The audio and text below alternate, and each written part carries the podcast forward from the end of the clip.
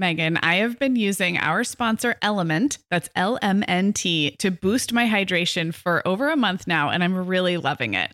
I'm just not very good at drinking plain water, and I love the taste when I pop one of these little packets, I like orange or grapefruit, into a big bottle of water. It's kind of fruity and salty, and it just helps me hydrate better overall.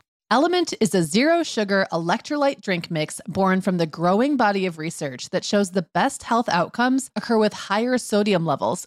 Each little pack delivers a significant dose of electrolytes, but minus sugar, artificial colors, and other iffy ingredients. Element's flavors are so unique, like fruity watermelon salt and spicy sweet mango chili. And we're going to set our listeners up with a variety pack so you can find your favorite. Right. You can receive a free Element sample pack containing eight flavors with any drink mix purchase when you purchase through our custom link, drinkelement.com slash momhour. That's D R I N K L M N T slash momhour. This offer is available exclusively through our partnership and is available for both new and returning customers. And if you're an Element insider, you'll have first access to Element Sparkling, a bold can of sparkling electrolyte water. Again, it's drinklmnt.com slash momhour. Hi, I'm Meagan. And I'm Sarah. We're two moms with eight kids between us from preschool to teen. This is the show where we help you feel better about the mom you are and share our own parenting tips and personal stories. We're not experts. We're parents who've been there. We're not perfect. We're real. Welcome to the Mom Hour. Hey everyone, and welcome to episode eighty of the Mom Hour. I'm Meagan Francis, here as always with Sarah Powers, and today we're talking about bedtime routines, which I know is a big hot topic with listeners.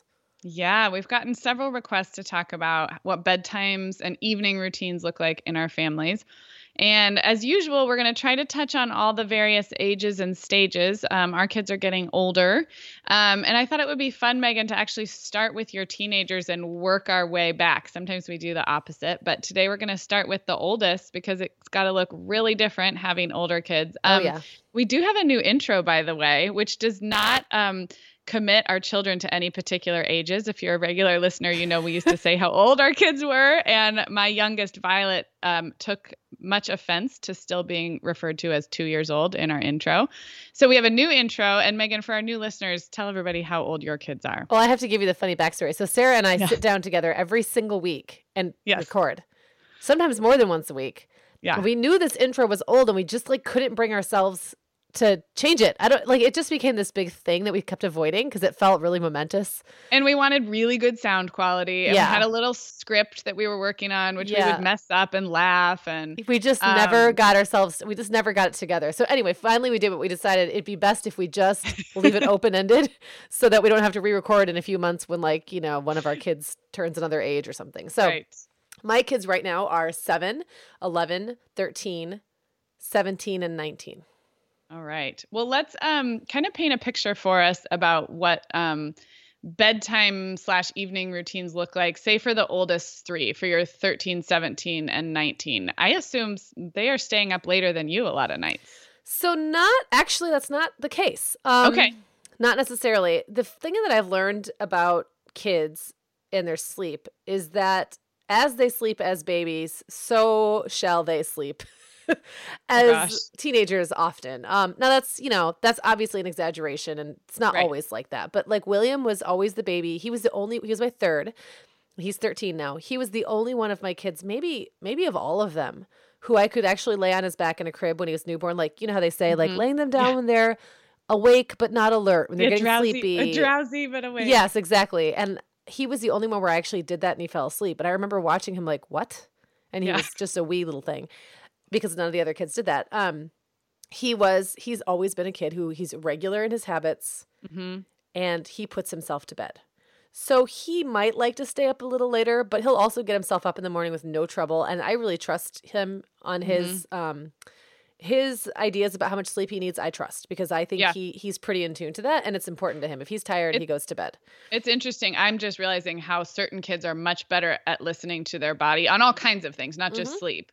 Hunger, food, yeah. and certain kids are not. And so it's not, it's not one size fits all when they say, I'm not tired or I'm not right. hungry or, you exactly. know, some yes. are just better. Yeah. Yep. So I've been comfortable with letting him stay up later than I would. And he also is the first kid up in the morning often, mm-hmm. um, because he gets to get the bus before anybody else. But he he does it, and he's alert, and he's happy, and he's, you know, doing well in school and all that. So all the signs are there that he's managing his sleep well. Um, right. Isaac was one who was kind of a terrible sleeper when he was little. He was also a really hungry baby. He was huge mm. and just hungry, like, all the time. Mm-hmm. And so I, I don't know how much of that was really his natural sleeping um, mm-hmm. habits, or whether it was just being a hungry, hungry little mm-hmm. hippo. And mm-hmm. then he kind of outgrew that. He is now very regular, but but I think he's just kind of enacted some discipline to make that happen. So okay. he puts himself – he goes to bed really early, sometimes kind of ridiculously early. And like then, what? Give us some – throw some times out here. Like sometimes he's – I don't even see him at night because he just comes home and like – I'll see him kind of, you know, by the time he gets home from whatever practice or after school thing he's got going on, I see him for twenty minutes and then he's gone, and I'll say, where's Isaac? And everyone says, I think he went to bed. um, but those are the nights when he might come out at midnight and like get a snack because he okay. didn't eat dinner. I mean, he's, you know, and we're trying to let him, he doesn't do it all the time. So if it was yeah. every day, I'd be a little worried, but just now and then. Otherwise, yeah. he goes to bed like around eight.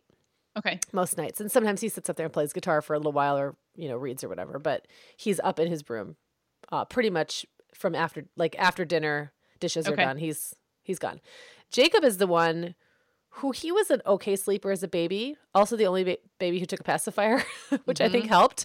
Um, he was fine. I had no complaints. He napped regularly. He slept regularly, but he, now that I'm not necessarily structuring his sleep mm-hmm. for him, he can be very disorganized about it. So mm-hmm. he sometimes stays up all night, not even really meaning to, just just because he gets on a tear with something and doesn't go to sleep or doesn't recognize that he's tired. I think he's right. one of those kids who doesn't know when he's hungry, doesn't know when he's tired, yeah. doesn't know when he's, you know, grumpy or whatever. So um, so those are the three who are managing themselves. Clara and Owen, who are seven and eleven, are still being told every night it's time for bed, and sometimes there's a right. little fight. Um, yeah. And it's yeah, it's so much easier now with those. Even with those, was the thing they I have to remind them about is brushing their teeth. Yeah, I was okay. So let's go into that a little bit. We're going to get to the kind of elementary schoolers in a minute, but with the how much, um, how much reminding and what kind of reminding are you doing for teenagers, including stuff like showers, teeth, homework, if there is any? Yeah, I, I mean, homework is kind of its own thing. I try not to leave that for night anyway. Um, so they're doing that more. After they're doing school. that more after school, and then so the teenagers are have gotten really good with about. their hygiene for the most part. Mm-hmm. I do sometimes have to remind, like I'll come in the kitchen and be like, somebody just smells so bad. I don't know who it is.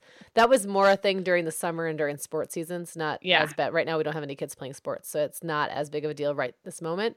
Mm-hmm. Um, but things like, yeah, I mean, it took a while. Like William, you know, he's thirteen now. He is, like I said, really regulated. He gets up and he takes mm-hmm. a shower. He does it all in the morning. Mm-hmm. Um, he's really good about that. But it took a couple of years of like coaching. He didn't believe he mm-hmm. needed a shower for a long time, or, you know, I think like eleven, twelve, like eleven, twelve, yeah. ten, eleven, twelve is yeah. that age where kids really don't realize they're growing up, and yeah. they need, they need us to remind them, excuse me, that they yeah. need to take care of certain things. That was also the period when they would do things like wash their hair only with conditioner for weeks at a time. And I'd be like, why does your hair look so greasy? I'd say, bring me whatever you've been washing your hair with. And they bring it to me and it would say conditioner. And I'd say, well, you see where it says conditioner? That means it's not shampoo. They're like, well, how am I supposed to know? I said, because if it was shampoo, it would say shampoo. And this, no, no place does this say shampoo. So that's been a thing um, at that age range. Owen right now is like, he can still pass. He's not a particularly sweaty or smelly kid. Mm-hmm. And he can kind of get away with now not showering every single day or even every other day, which is actually worse in some ways because I haven't gotten him in that daily schedule yet because I haven't had mm-hmm. to. And I know it's it's like lurking. He yeah. just turned eleven this week. So right. or last week. It's like lurking around the corner at some yeah. point very soon. It's going to be like, oh, you're gonna what smell happened? Him. Yeah, I'm going to smell it and then I'll know. And Claire just – I mean, Claire, I still do everything for her. She needs her hair to be brushed out twice a day. It's She's got beautiful long hair, but it gets very tangly. And she's got a toothbrush in our bathroom and one in her bathroom, the you know kids' bathroom upstairs, because yeah. otherwise sometimes stuff just never gets done. Yeah. Um. But yeah, kinda... yeah, our, our routine has gotten a lot more laid back on my side. Yeah, lot lots less needed from you. I was going to ask before we move on from the, the older teenagers, I was going to ask, have there been um Are there little ways that you find to connect with them as part of, I mean, obviously with our little kids, we tuck them in or we read them yeah. a story or we, um, do you find that that also kind of changes over time, or the, do you still pop in and say goodnight? Do they come to you to say goodnight? How, how is that sort of the connection part of it evolved? They're more likely to come to me to say goodnight, mm-hmm. um, but I often will just kind of pop my head in their in their bedrooms at night and make sure I at least lay eyes on them and make sure that yeah. they're actually in the house um, and say hello. Sometimes I'll come in for a longer chat, sometimes yeah. not. Um, I think we've all gotten better about checking in with each other instead of me having to direct it all. Yeah, and like often that. I'll still come in and like do a tuck in on the bigger kids or, or the littler kids or read a story, but more and more that stuff happens on the main floor of the house. Like more and more I'm right. not going into their bedrooms to do that right. stuff. It's just kind of right. happening in the living room or in my bedroom, and it's not really taking place upstairs. So right. I feel like that's become their lair, um, yeah. you know, for better or for worse. Um, that's kind of how it's working out now. And it so. sounds like that's, that's very much also a function of the structure of your house. We've talked, I mean, as we've talked about different routines before, yeah. you guys, your, your bedroom is on the main floor and the kids are upstairs, which is different. Like for us, we're all, all bedrooms are upstairs. So, right. you know, it, it does yeah, just exactly. sort of change it the is just flow. Right. Yeah. yeah. And in, in the bedroom or the upstairs is not always a super pleasant place to be. right. It is very much the kid, and we keep it, you know, as clean as possible, but it's just like not my space really. Yeah. So, um, I'm much more likely to have them come to me. Yeah. Now. Makes sense. Yeah. Meagan, the end of the school year and kickoff to summer is a busy time of the year for families, but we can all eat stress-free and hit our wellness goals with ready-to-eat meals from our sponsor, Factor. Factor's delicious meals are never frozen and can be ready to eat in just two minutes. You can pick from a weekly menu of thirty-five options, including popular choices like Calorie Smart, Protein Plus, and Keto. Plus, they have more than sixty add-ons like breakfast, lunch, snacks, and beverages to keep you fueled all day long. So our team was comparing notes recently on our favorite Factor meals, and Katie loved the herb-crusted chicken with mashed cauliflower and toasted almond green beans. I loved that one too. And get this, so did her little boy, Charlie. She heated it up for lunch one day, and Charlie, who's three, ate almost all of the green beans. I mean, that's quite an endorsement, right? I was going to say, what a parenting win. And I get it, Charlie. Those green beans are crazy good. And if you really want to treat yourself, they even have meals with filet mignon, shrimp, truffle butter, broccolini, and asparagus. Listeners, head to factormeals.com slash momhour50 and use code momhour fifty to get fifty percent off your first box, plus twenty percent off your next box. That's code momhour fifty at factormeals.com slash momhour50 to get fifty percent off your first box, plus twenty percent off your next box while your subscription is active. Okay, Meagan. Well, over here at the Mom Hour, we are big fans of our sponsor, Our Place. In fact, you, me, and our team member, Katie, were all comparing notes on our favorite product. Katie was telling us that even though she's packing up to move her family to a new house, she cannot put that mini perfect pot from Our Place into the boxes yet because she's using it like every night. Well, as someone who also has a perfect pot, I got mine as part of their mini home cook duo set. I get it.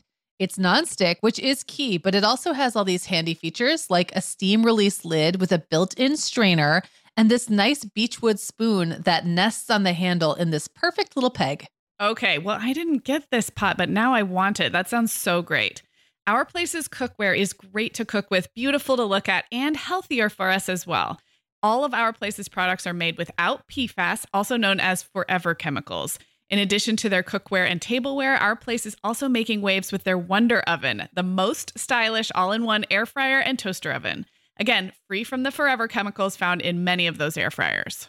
Listeners, Our Place offers a one hundred day trial with free shipping and returns, and we've got a great deal for you. Go to from our place dot com and enter the code MOMHOUR at checkout to receive ten percent off site-wide. That's from our, O U R, place dot com, code MOMHOUR.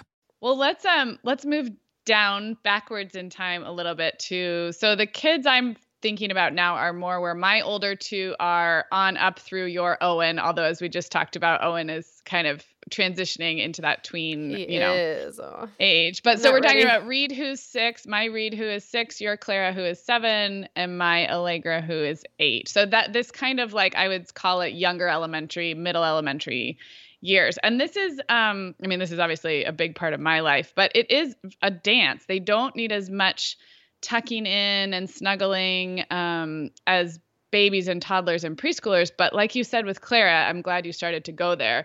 Um, I think I was a little bit under the illusion that they would be more independent in like the personal grooming. Yeah, not they're not. I, not that I would have to like not ask. I mean, I knew I'd have to ask and inspect, but I just still feel like I'm doing a lot of it. So let's stay with the bedtime stuff, because obviously that's where what we're talking about. But um, my Allegra takes showers, and actually both, they both prefer showers. Every once in a while, they, one of them will decide to get in the bath with Violet and play, but for their functional bathing, they both prefer showers. Um, we, this is like confession time. My kids only shower or bathe twice a week. I always so does, like to say yeah. that it's three times a week, but that's just me lying. It, they really yeah. don't. I mean, in the summer when we go to the beach a lot, the beach or the pool will prompt a shower just yeah. because the beach were filthy and the pool really does wreck their hair. I used to not yeah. care about that, or I didn't have the headspace to care, but they're, um, the pool we swim in now, the chlorine is just so rough on their hair. So a beach or a pool in the summer will prompt more showers and washing of hair, but otherwise it's twice a week. It's, It's like Sundays and Thursdays for whatever reason. And I feel like that is not very much. I'm just coming right out and confessing. No, it. that's that's exactly how much Clara showers. And and during yeah. the summer, exact same thing. During the summer, it might be four or five times a week because yeah. chlorine or because of sand um, yeah. and her hair gets wrecked. And so, yeah. um, but during the school year, usually ends up being Sundays and Wednesdays.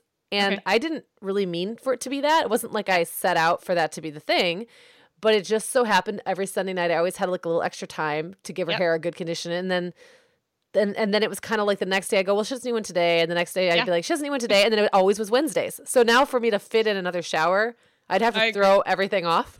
I agree. So, and ours is Sunday, Thursday, only because we have swim um, on uh, okay. Thursdays. And yeah. so, um, I mean, I think it's okay. They're not getting that dirty. They're not doing anything this time. And they're, they're not pu- really, they're not puberty sweaty. Right. Like, they're not stinky yet. Yeah. Um, uh, yeah. It, unless there's some kind of toileting problem going on right. or something like that. I, I just don't really, I don't, I don't, not that worried about it. Um, and Clara still needs me to come into the bath, which is interesting because she's super modest. She okay. needs me to come into the bathroom with her and help her because she freaks okay. out if she gets sh- soap in her hair. Yeah. Like, really freaks out. Or in her eyes, I mean. And she really needs her hair to be really well conditioned or it's yeah. terrible. So yeah. I am in there with her the whole, almost the whole time, like just actively managing her showers. Yeah. Um, and she'll be like, wow, you, you don't have to be here. And I'm like, well, you don't know how to get the water adjusted to your pleasure. So if I yeah. don't, she's in there whining the whole time or freaking out.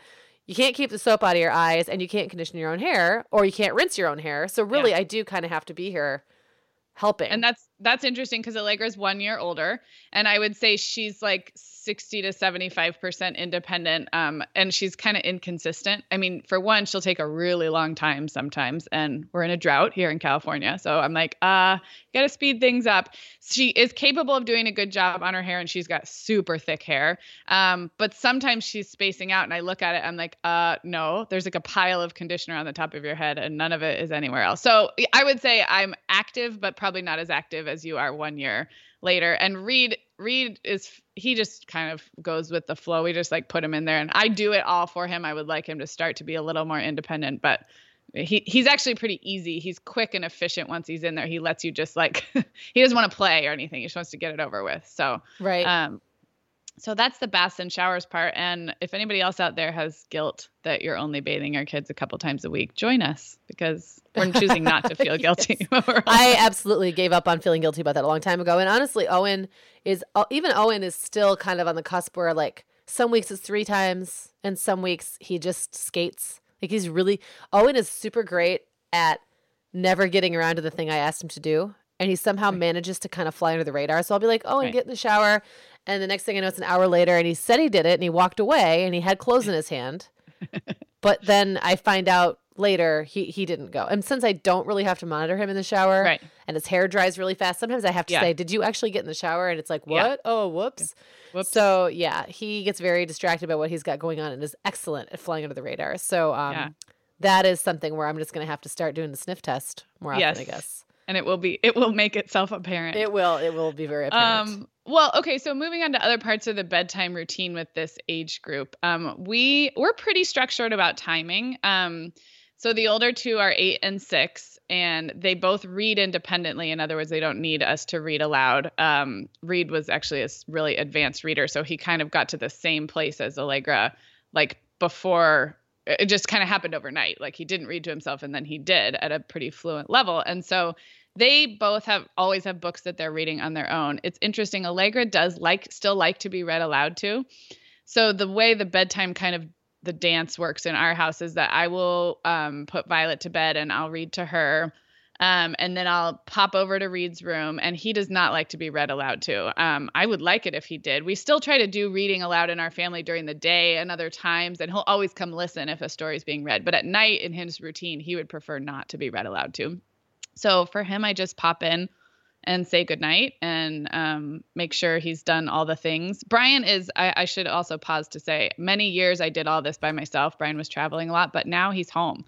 So we're kind of doing this in tandem. So I'll oh, okay. pop over to tuck Reed in, and it's just like a kiss and a goodnight for the most part. And then I'll go to Allegra's room where she's probably been reading independently and she's been in bed for a while, and then I'll get in bed and I'll read to her. So that's kind of nice. She really does still like to be read aloud to, and I'll read aloud from whatever she's reading usually. Or sometimes we have a separate read aloud going, the two of us, that's different than what she's been reading herself. So yeah. that's kind of, it's kind of nice. It's just interesting. Some, you know, some kids don't care to be read aloud yeah. to, and it's such a big part when you're putting to bed babies and toddlers and preschoolers. It's, you just feel like you're reading bedtime stories for years. And then all of a yeah. sudden no one needs you to read to them. So how's Clara with that? Well, you know, I, I, I've shared this before on, I think on this podcast, that um, I've never been big at reading aloud at bedtime.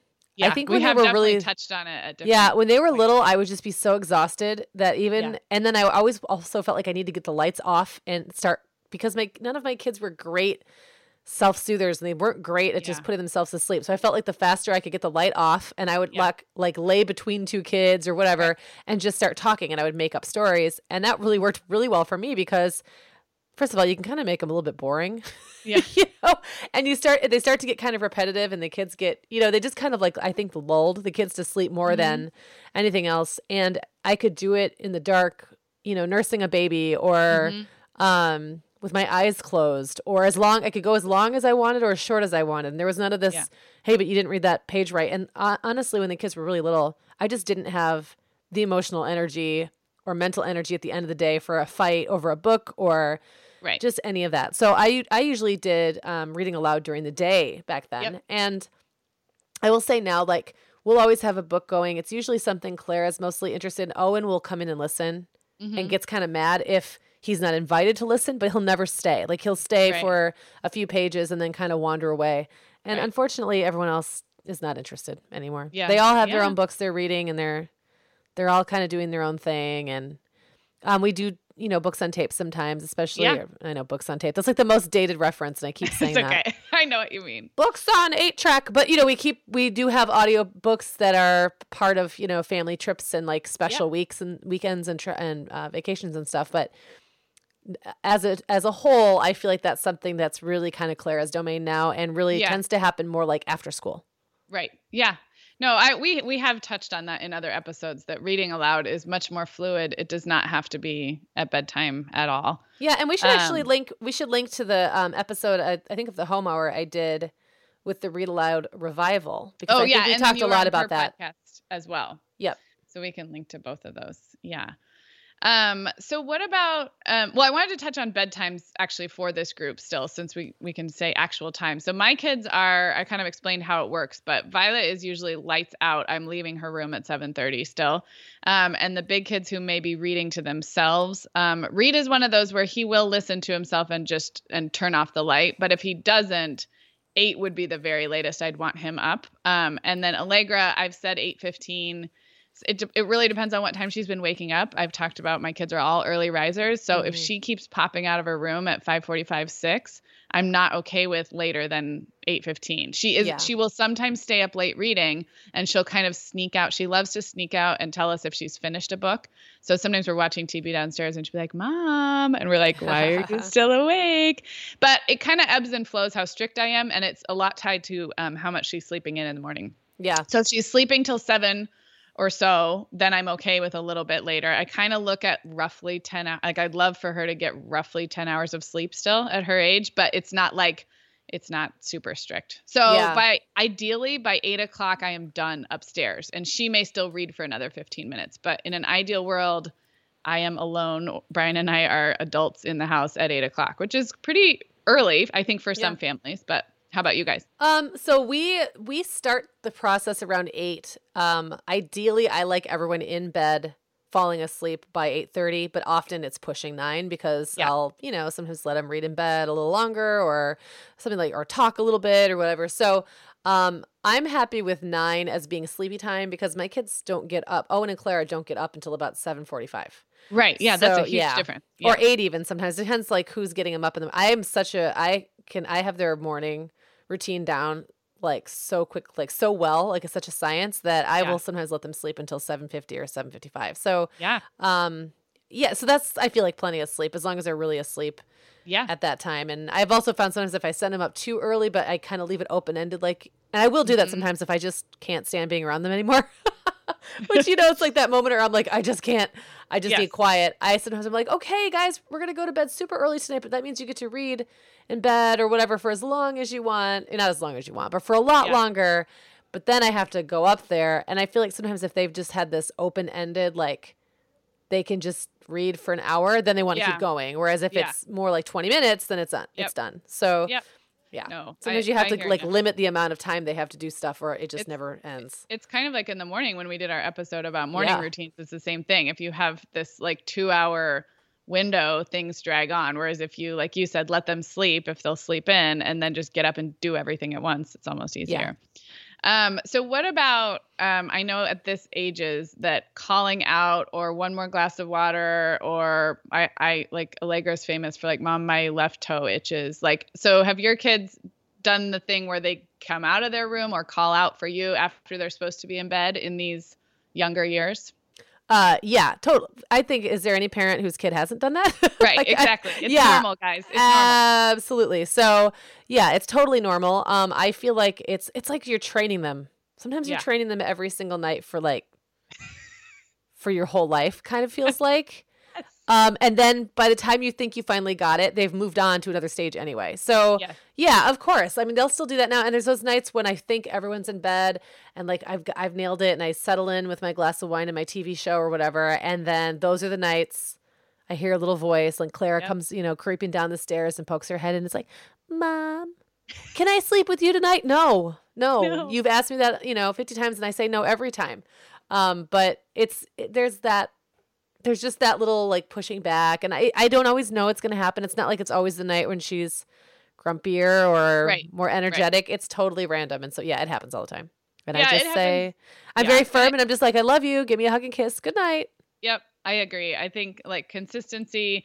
I, I mean, in my more tired, you guys know I'm, I am a morning person. so for me, anything after eight p.m., not that I'm asleep, but I'm just not wanting to be a human in the same way that people who don't like to be a human before, you know, seven a.m. Right. Like that's me. I just, once I feel done, I feel done.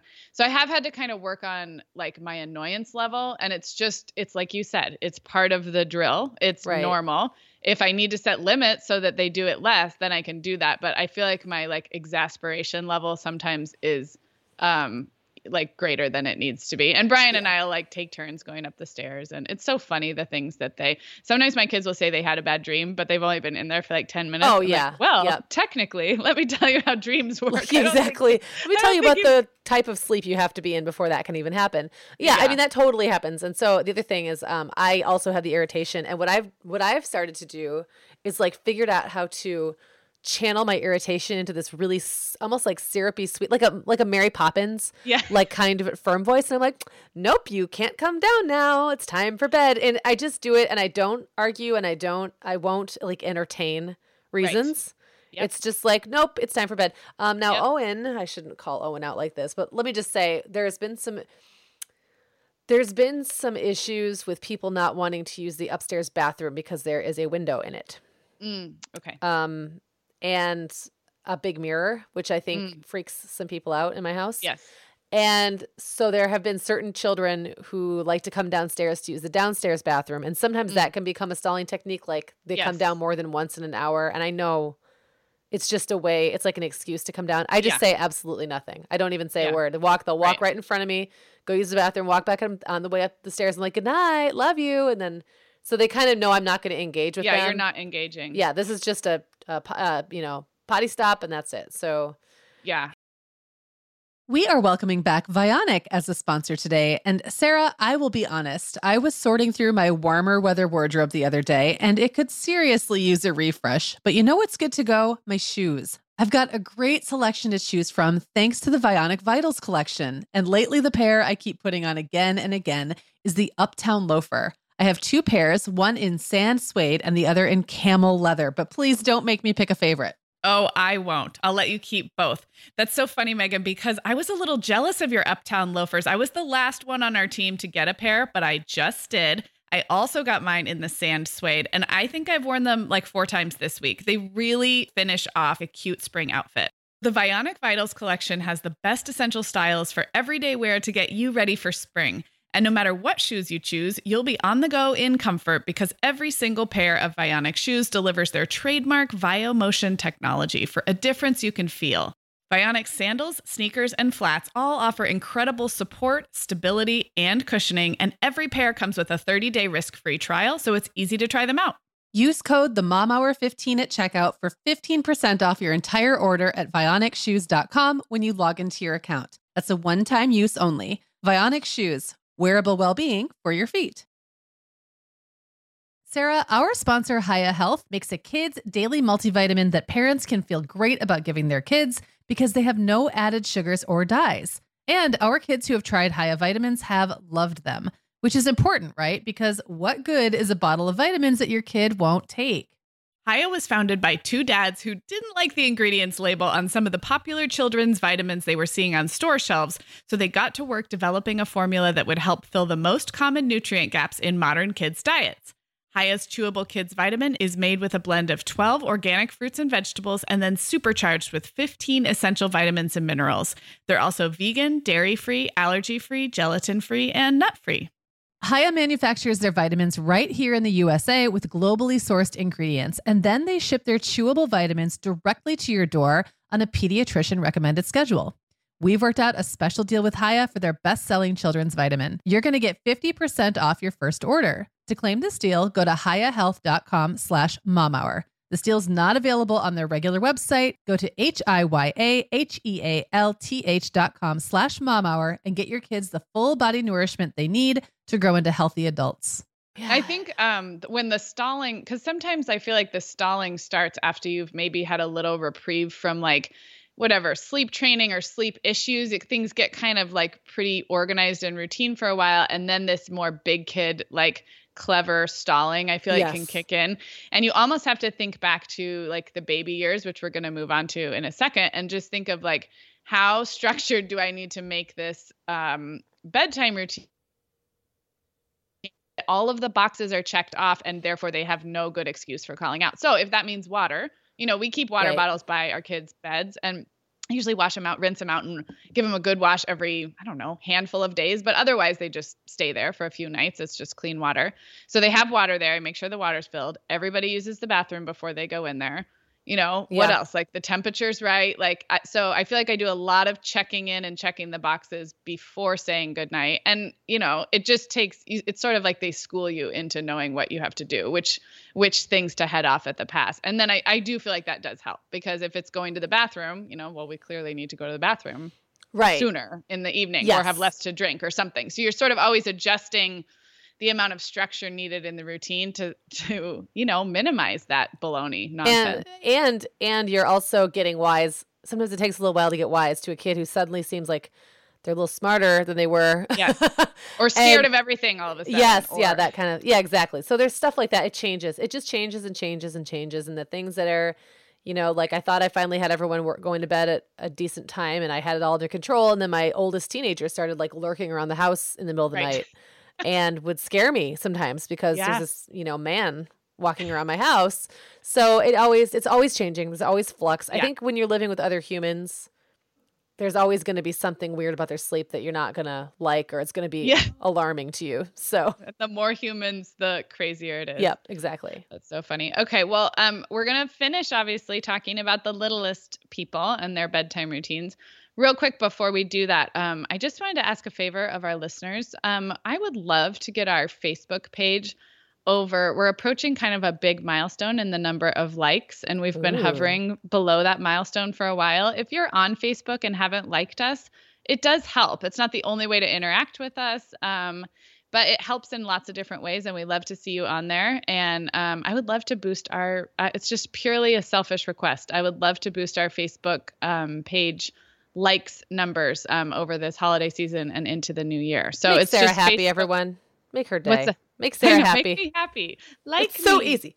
It's just a so simple... we're just the Mom Hour on Facebook, yeah. and um, so many of you are on there, and it's so fun to see you and interact with you there. But if you're not, and you're a Facebook user or an occasional Facebooker, just give us a like. I would love it. I'll link to that page in the show notes, um, but it's easy to find us anyway. So, all right. Okay, so now you get in your time machine, Meagan. This yeah. is when you go travel back in time. Oh, I don't remember any of this stuff. Am I okay, supposed to be having some kind of flashback right now because I've blocked it? Yes, it's not. It is not there. But you survived. You I lived, did survive. So I you're did living survive. proof. Um, so I'm thinking of many, many of our listeners who have like a newborn and a toddler situation. Um, and I think that some of the ones who've emailed us about this also have like traveling or working spouses. So you also are not, you know, you're also on your own at bedtime. So I do have a few kind of tips for this other than our usual. Yeah, please. Um, I think that you you were so much better at being organized with all this and getting it down and all that stuff. And I well, you're so. better at being laid back. So we, all right. we, we each have our strengths, but I think you should give the actual tips, and then I'll okay. weigh in with why I didn't do that and how it still okay. turned out okay. Perfect. I love it.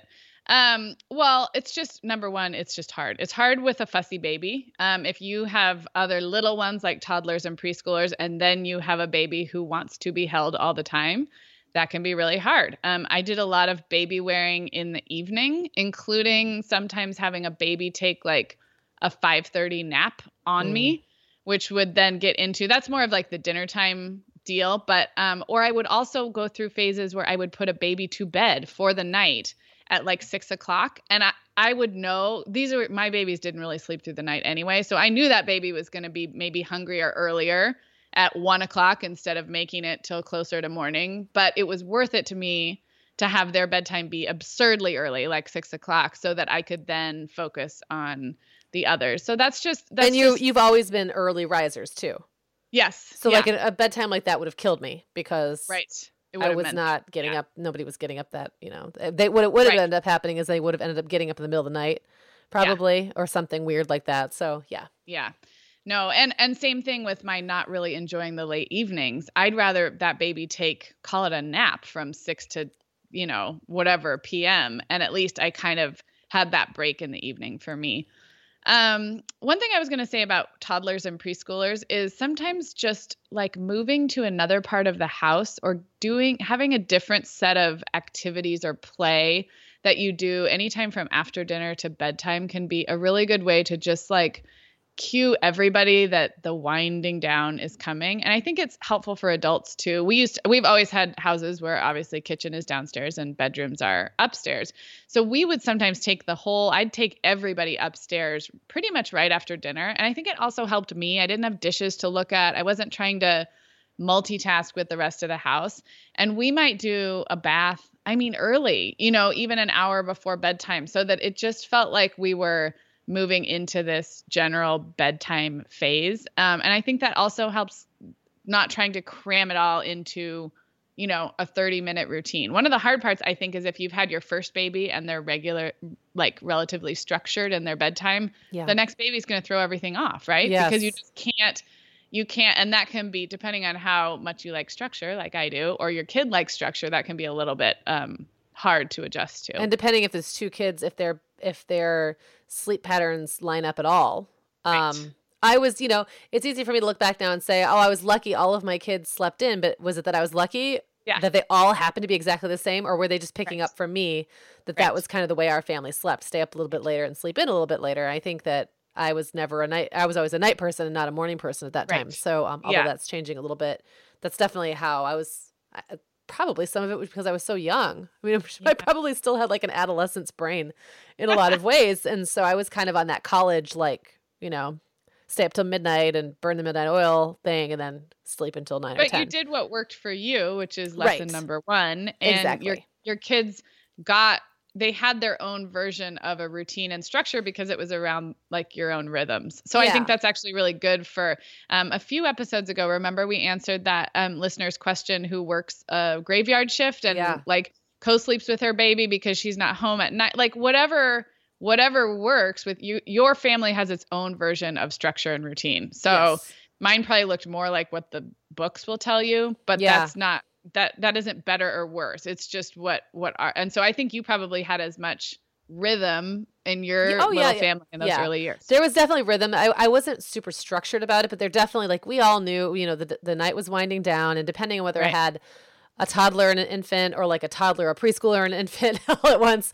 Um, because there was a point where I had all three, or I had a kindergartner, yeah. uh, a toddler and an infant. And that was, that was probably the most challenging, except that that kindergartner happened to be Will, who would put right. himself to bed. So yeah. um, I always kind of managed to skate, and I came up with all kinds of workarounds just to make it easier. Like sometimes I had kids sleep in the same bedroom, even though we had an extra bedroom yeah. that they could have yeah. been in, because it was easier for me to sit, you know, rock one baby while kind of like, kind of like talking the toddler down, and then just put that baby right in their bed when they were done. Or like, you know, have, or sometimes I would have like one kid, I often had a baby at least in my bed at night. So right. sometimes bedtime routine really all happened in my bed. And then we would just move kids out yep. as needed. And so I just found a lot of like survival workaround kind yep. of, kind of tips, I guess. Um, yeah. Do what you got to do. I will also say one thing I really worried about when my kids were really little is because they did stay up late and sleep in late. Mm-hmm. I thought it would be really hard to adjust to a school schedule. And it really has not been. I'm, I, yeah. I feel like, you know, and I know there's like some, there is a lot of controversy over whether it makes sense for littler kids to get up later while older kids get up earlier. And I understand why that is the case, but in, you know, I understand why that controversy exists, but in our family, it's actually been really nice to be able to go from the, you know, preschooler who kind of gets up whenever, or at yeah. nine, to only really having to get up a little before eight. And then yeah. gradually they get up a little Getting earlier and earlier. a little earlier. So yeah. Yeah, that's worked for us. I mean, I understand why the argument is that shouldn't be that way, but right. it kind of helped us ease in. Right, right. Um, well, we talked about, I did make a note to give yourself a break on reading aloud. Whatever you think you're supposed to do, um, just give yourself a break. We co- and you touched on that earlier, yeah. and we'll link we'll link to some other conversations we've had about that. But just some other options, like you said, um, just like a long cuddle in the dark, music, singing, like whatever feels The, like the easiest thing for you to do with your brain. It's so funny that you say that making up stories felt easier for you, because that would, I would rather do a million other things than make up stories. Well, they were I, terrible I, stories. I'm, Let's just be honest. I'm sure, I'm sure I've said this on this show, but I can um, read aloud and think about something else entirely. I, I mean, I don't know if everyone can do that or if everyone can do it well, but I, I just like plug in my reading aloud and my brain can completely like go to sleep and I just read. So to me, that's a way bigger brain break than making up a story. It's just funny. Right. And for me, it was like, I would totally go on autopilot and just open my mouth and words would come out. And the kids were, you know, kind of interested, I guess, or yeah. not, whatever. But, um, but at least it was me engaging with them. And I, there's so many times you could read to your kids. You could have a whole day, yeah. an opportunity yeah. to do that. It does not have to be at night if that's not working for you for whatever reason. For me, it was really the light. The light was what yeah. killed it. So, so yeah. So give yourself, give yourself a break on reading aloud. Um, I did a lot of baths, talking about how my kids don't bathe very much now. When Brian was traveling a lot, I feel like I used bath time as like with the older two who were like maybe three and five, Um, or two and four, I felt like I at least knew where they were. Yeah. So I would put them in the bath, and they required supervision, but they weren't a slippery you newborn. Weren't, you weren't having so to hold them I up would, the whole time. Yeah. Yeah. So I would, I could nurse Violet just sitting there in the bathroom with them, or I would putter around just right in the hallway, getting their pajamas ready. So it, yeah. it, bath was not, not like a to-do list. It was actually helped me out. So yeah. I no, I remember very clearly when baths were like a, a survival thing for me every day. Yeah. It was like, you're going in the bath and I'm going to sit here, and like sometimes I would just rest. Like sometimes yeah. it'd be like, I'm just going to sit here and sit on the toilet and look at my phone or shut my eyes for a few minutes or whatever it was. Um, like a, a chance for them to be contained and happy. Yeah. They were always really happy in the bath. And yep. so it was just, it was like a really nice part of our day that helped cue them, but also, like you said, it really helped me. Like, so yes, that's another one exactly. that I think is great.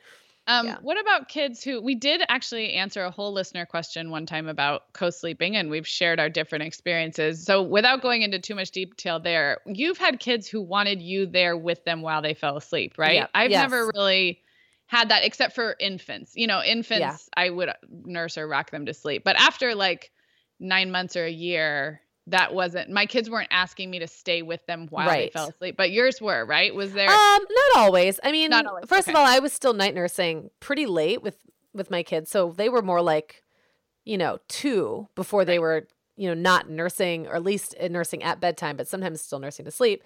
So that was part of it. Um, I could, uh, by the time they got old enough to kind of understand, I could say something like, all right, I'm going to lay you down, and then mommy's going to go clean up the kitchen, and I'll be back. And okay. often that I'll be back was sort yeah. of nebulous. And so, yes, yeah. I was back, you know, two hours later. Yeah. Um, but they, that depends on the kids. Some kids were great right. about being like, okay, and they would fall asleep, and others would come out and find me. Um, and so that very, that very much varied. When it was the kid who really wouldn't sleep, and I'm thinking in particular of, of one of them who would not mm-hmm. sleep unless I was next to them, I just kind of rearranged my nights around that. And it was okay. I mean, looking back, I probably could have been more proactive from an earlier age with that kid, but I hadn't had that same experience with his brothers. Right. So I didn't expect it.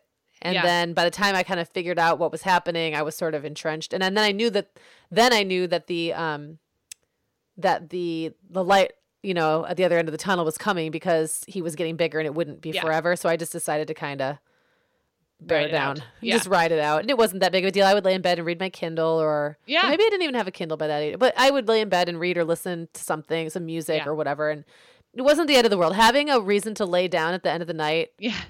And not do chores is not the end of the world. It is That's not. That's the thing I will say. Not. I, I just kind of learned to embrace it, I guess. Well, and all I was going to say on that is I think I would echo what we said in that episode, and I will link to it um, with the listener who asked about co-sleeping, which is that if things are working for everyone in your house, don't fix what ain't broken. Yes, that, like, exactly. If, like, don't... Don't let outside forces start to let you question what you're doing. If everyone, and I do mean everyone, the child, yes. the partner, the marriage, the spouse, if it is working for your, this season of life, it's not broken and you don't need to fix it. I mean, I can say that without even knowing most people's sleep routines. Absolutely. Yep. But the other side of that that I do feel pretty strongly about is when when it's causing stress on you, when it's putting a lot of pressure on mom to always be that one, or if right. it's messing with your routine and you're ready to have some of your evening back. I do think there are ways, gentle, loving ways to help kids through those transitions. And we've talked about it in other ways, but it's, it's almost always more doable than you think. It just yeah. seems like, oh my gosh, they're never going to be able to fall asleep without me. And I have, I have friends who's, you know, three, four, five, six year olds still want them to lie down and fall asleep with them. And that's great if that's part of the bonding and that's what they want. But if you're ready for a change, there is, there is change available to you. That's just, I think I feel really strongly that people know that it doesn't have to be this way if it's not working for you. That, and I will also say that even with a very young, co-sleeping baby, um, it doesn't always have to be mom. You know, yes. dads are very capable. Yeah. And so if that's something that two of you choose to do together, don't feel like that then necessarily needs to be all on you.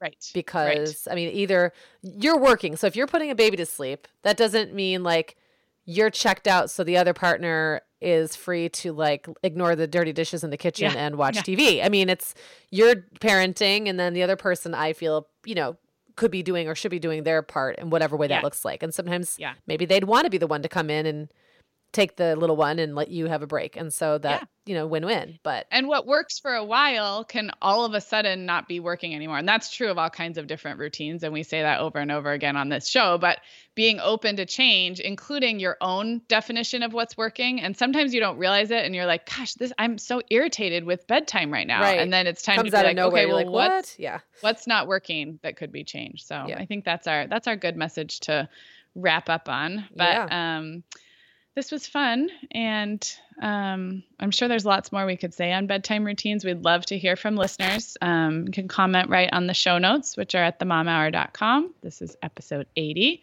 Or shoot us an email, hello at the mom hour dot com, or come find us on social media. Tell us what tell us what evenings look like in your house. Please do. Awesome. Thanks, everybody.